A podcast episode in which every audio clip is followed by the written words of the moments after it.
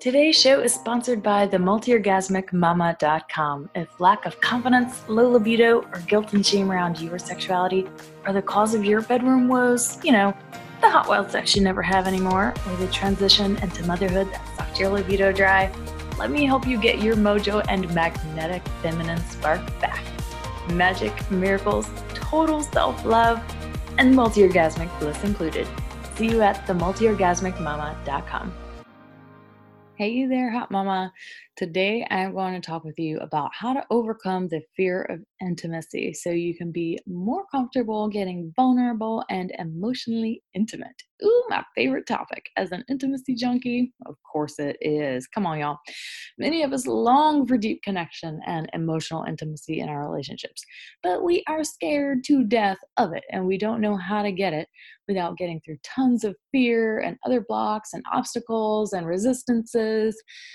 When it comes to keeping attraction and desire alive within a relationship, getting past your fear of intimacy is super vital for most women and a lot of men too. We need to feel emotionally connected to our partner before many of us will feel turned on by them or feel sexual desire for them. And it's also important because we all have emotional blocks keeping us from feeling the love that we want to feel deep down. And what I found is that confidence in who I am as a woman, it comes from being vulnerable and emotionally intimate, and then realizing that there was never anything to be scared of in the first place. Literally, that is why I'm confident. If I had to boil it down to one thing, it would be that I have said the craziest things to public, on social media, on this podcast, and I don't care because I have been vulnerable, I've been emotionally intimate, and everything's okay.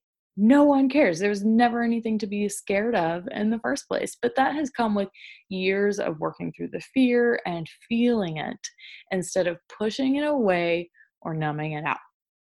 The thing about intimacy is that you can't count on sex to be the doorway to intimacy, as many of us do. It is the other way around. First, you have to develop intimacy skills, and the sex is the part where you get to enjoy the intimacy skills that you have learned along the way. So how do you know if you've got a fear of intimacy or any other vulnerability, emotional, or intimacy block? I'm going to give you 10 questions today to ask yourself to know if you've got intimacy issues and to assess just how bad, because most of you probably do have intimacy issues, but I want you to see just how bad they are in keeping you from feeling the love that you really want to feel. If you've got a pen and paper handy, you can even rate yourself on a scale of 1 to 10 and write down how many times a week or day that these things happen to get a really good idea of just how much love you're blocking because you've got intimacy issues. So if you're not in a car driving or whatever, you can totally do this. But if you are, I encourage you to actually write down what your answers to these questions are, because these are so enlightening, okay? The first one, how often do you actually talk with your partner about something other than work, the kids, or the weather? I want you to write down the approximate number of conversations you have a week on topics other than these. Number 2, how much do you nitpick your partner? This means criticizing his or her appearance, telling him or her that they need to watch what they eat more, go to the gym more, basically telling them everything that they should be doing, that they're not doing, like you're his mama or her mama. How often do you do that? So I want you to write down the approximate number of times you nitpick per week.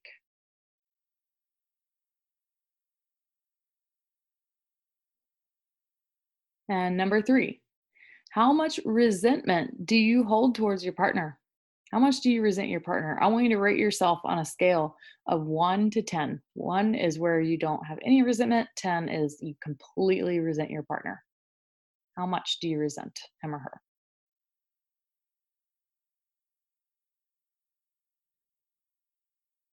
Number 4, how often do you use your kids or your work or business as an excuse to not connect with your partner? They want you to write down the number of times per week that you do that.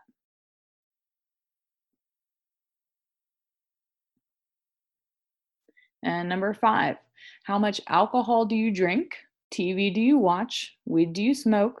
Or other forms of numbing behavior do you engage in every day or every week? I want you to write down the number per day or per week that you numb out.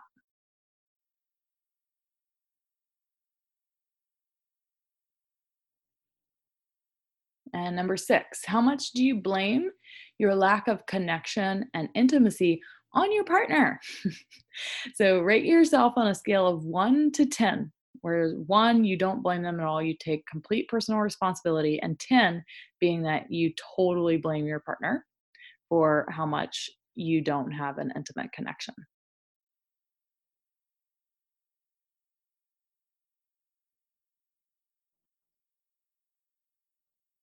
And number 7, how worthy do you feel of pleasure and amazing connected sex? I want you to rate yourself on a scale of 1 to 10 on how much pleasure and amazing connected sex you really feel worthy of.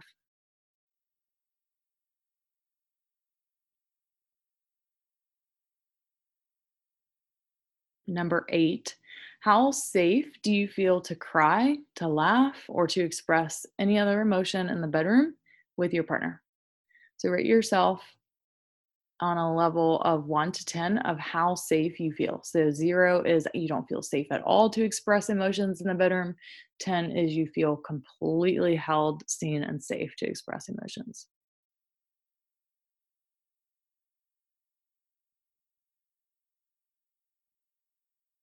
And number 9, how often do you withhold affection from your partner? I want you to rate yourself on a scale of 1 to 10. So 1 is you never withhold affection. 10 is you're always open to affection from your partner.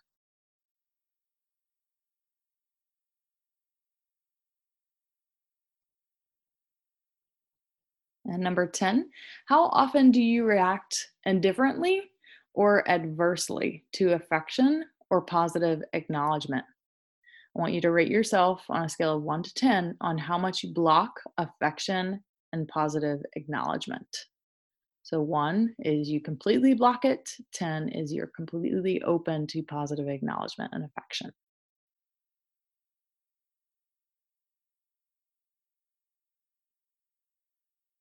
So if you answered yes or a lot or rated yourself below a 9 to any of those questions, then that means that you have got emotional intimacy and vulnerability blocks.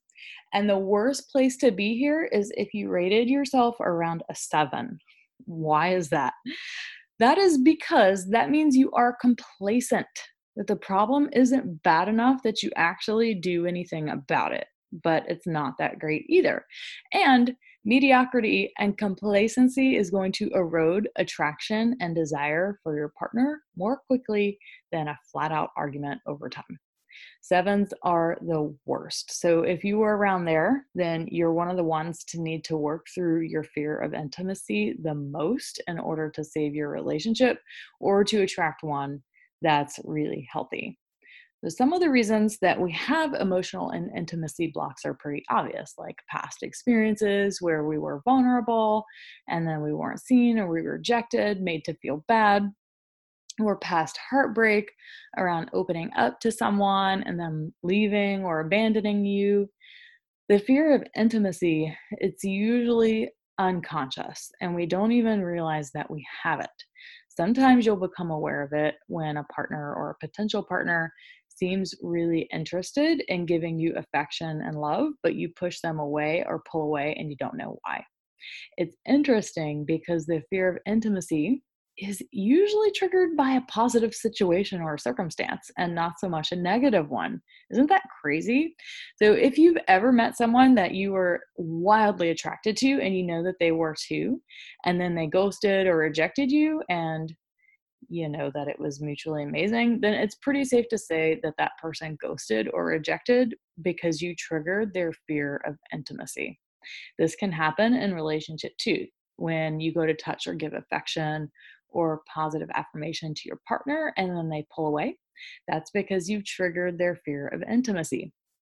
And as crazy as it sounds, many of us will try to make ourselves less lovable. We'll be an asshole to our partner. We'll be completely idiotic or childlike, anything to make our partner love us less so we don't have to be as afraid of being loved.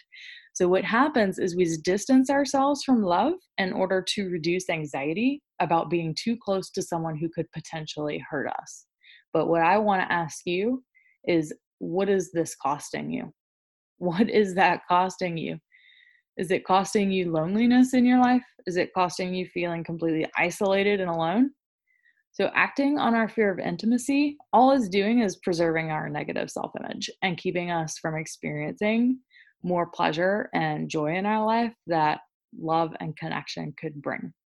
And fear that, well, the person that's bringing that joy and pleasure and love and affection might leave. They might abandon us, or they might make us feel bad like it happened in the past. So how in the freaking world do you overcome this fear and get back to a place of being able to let love in? Here are 3 steps. First, you've got to stop numbing out. Stop numbing out and get real. You've got to get yourself to a place of getting real instead of pretending that what's real is not. This means I want you to stop parading around like you're in the best relationship of the century. I want you to stop posting loving pictures of you and your partner on Instagram to make yourself feel better about your relationship when it's actually fucking awful. I want you to get real. Stop being fake. Oh my gosh, fake people. Fake people drive you nuts, right? Well, all of us are being fake on some level, so stop faking it and come to terms with what's in front of you. And if you are single, I want you to get real about how you really feel about that. I'm going to tell you that I have talked to a lot of single ladies and they pretend to be all good with it. They're like, oh, well, I'm working on myself right now. I'm not interested in having a partner. But when I talk to them and get them to go deeper and get them past their bullshit, most of them are really just bullshitting themselves into thinking that they don't care about finding love and being in a conscious, committed partnership.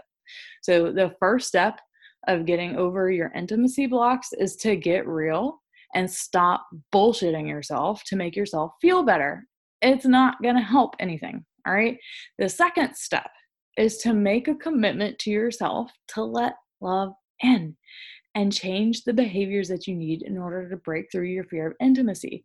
So how can you begin to let love in a little bit more, just 1% more? How can you just open up to even the idea of receiving positive words from someone that might actually care about you? How could you open up just 1% more to receiving touch from your partner when they want to show you affection, because that's how they know how to give you love, or that's their expression of it? How can you open yourself up just 1% more, something that's doable, to more love, to more intimacy, to more connection? And notice what happens. And then maybe tomorrow you can open yourself up just 1% more than the day before. And you begin to see that when you can allow yourself to open up just a little bit at a time, these are doable steps. It's not like you have to blow yourself open and then set yourself up for, the ultimate fear, right? Which is being rejected. So just 1% each little step of the way. And if that's not even doable, then that might mean going to my website and filling out a one-on-one coaching application to work with me so that you can get past this. It can't hurt. So make a commitment to change this. Make a commitment to let love in just a little bit and take a step in the direction of your desires and your goals. And then the third step is to ask yourself, who inside of you does not want to feel this love? Who doesn't want to connect? Who is scared? Who inside of me doesn't want to let love in or to reveal my truest thoughts and emotions? and then giving space for this part of you to exist, not to throw it out, to get mad at it, to get mad at it or to get rid of it. Because if you do that, you're only going to make matters worse. But if you can give this part of you space to exist and just be and notice how it shows up in your life and when and how it gets triggered, that is the magic sauce right there. When did it get triggered? How did it get triggered? Why did it get triggered? What did it think it was going to accomplish by acting the way that it did? And did it actually meet any of your needs? Most of the time, this is going to be a younger version of yourself, an inner child, or maybe a younger adult version of yourself that was wounded, that was rejected, that was made to feel bad, that was abandoned when you opened up and shared what you really felt, or shared what you really wanted to say, and it wasn't received well. So be so loving to this part of you, because it wants and needs all of the love that it never got in childhood, and you are the only one that can give it this unconditional love. No one can unconditionally love you, ever. No one. You cannot expect your partner to do it for you. They cannot, because we are all imperfect. No one can unconditionally love you all of the time. They might be able to at times, but not all of the time. You are the only one that can do that for you all of the time. And that, my dears, is how you overcome the fear of intimacy. So let's recap. 1, get real. Stop bullshitting yourself that you don't care about intimacy and love and that it doesn't matter to you. And I want you to claim your desires and goals. Freaking put a stake in the sand. Say, I am done with this. I am going to change this. It's okay to do that. It's okay to do that. It is a journey. It is a journey. And honestly, there's no end, and there's no like end goal that I'm going to get here by doing this. It is all about the journey in and of itself and what you might find along the way. And then 2, make a commitment to yourself to let love in, and then seek the support to move through the fear. So how can I let myself feel love and affection and connection with someone just 1% more than I did today? And 3, get really acquainted with the part of you that doesn't want the love or is afraid of it or the connection. So not to try and change it or get rid of it, but to see just how much power and control you have given this younger part of you and how much this part of you is keeping you from what you want deep down. All right, my dears, thank you so much for joining me. And as always, if you're enjoying this content, be sure to subscribe to the podcast and head to www.themultiorgasmicmama.com and sign up with your name and email to stay connected. All right, talk with you next week. Bye.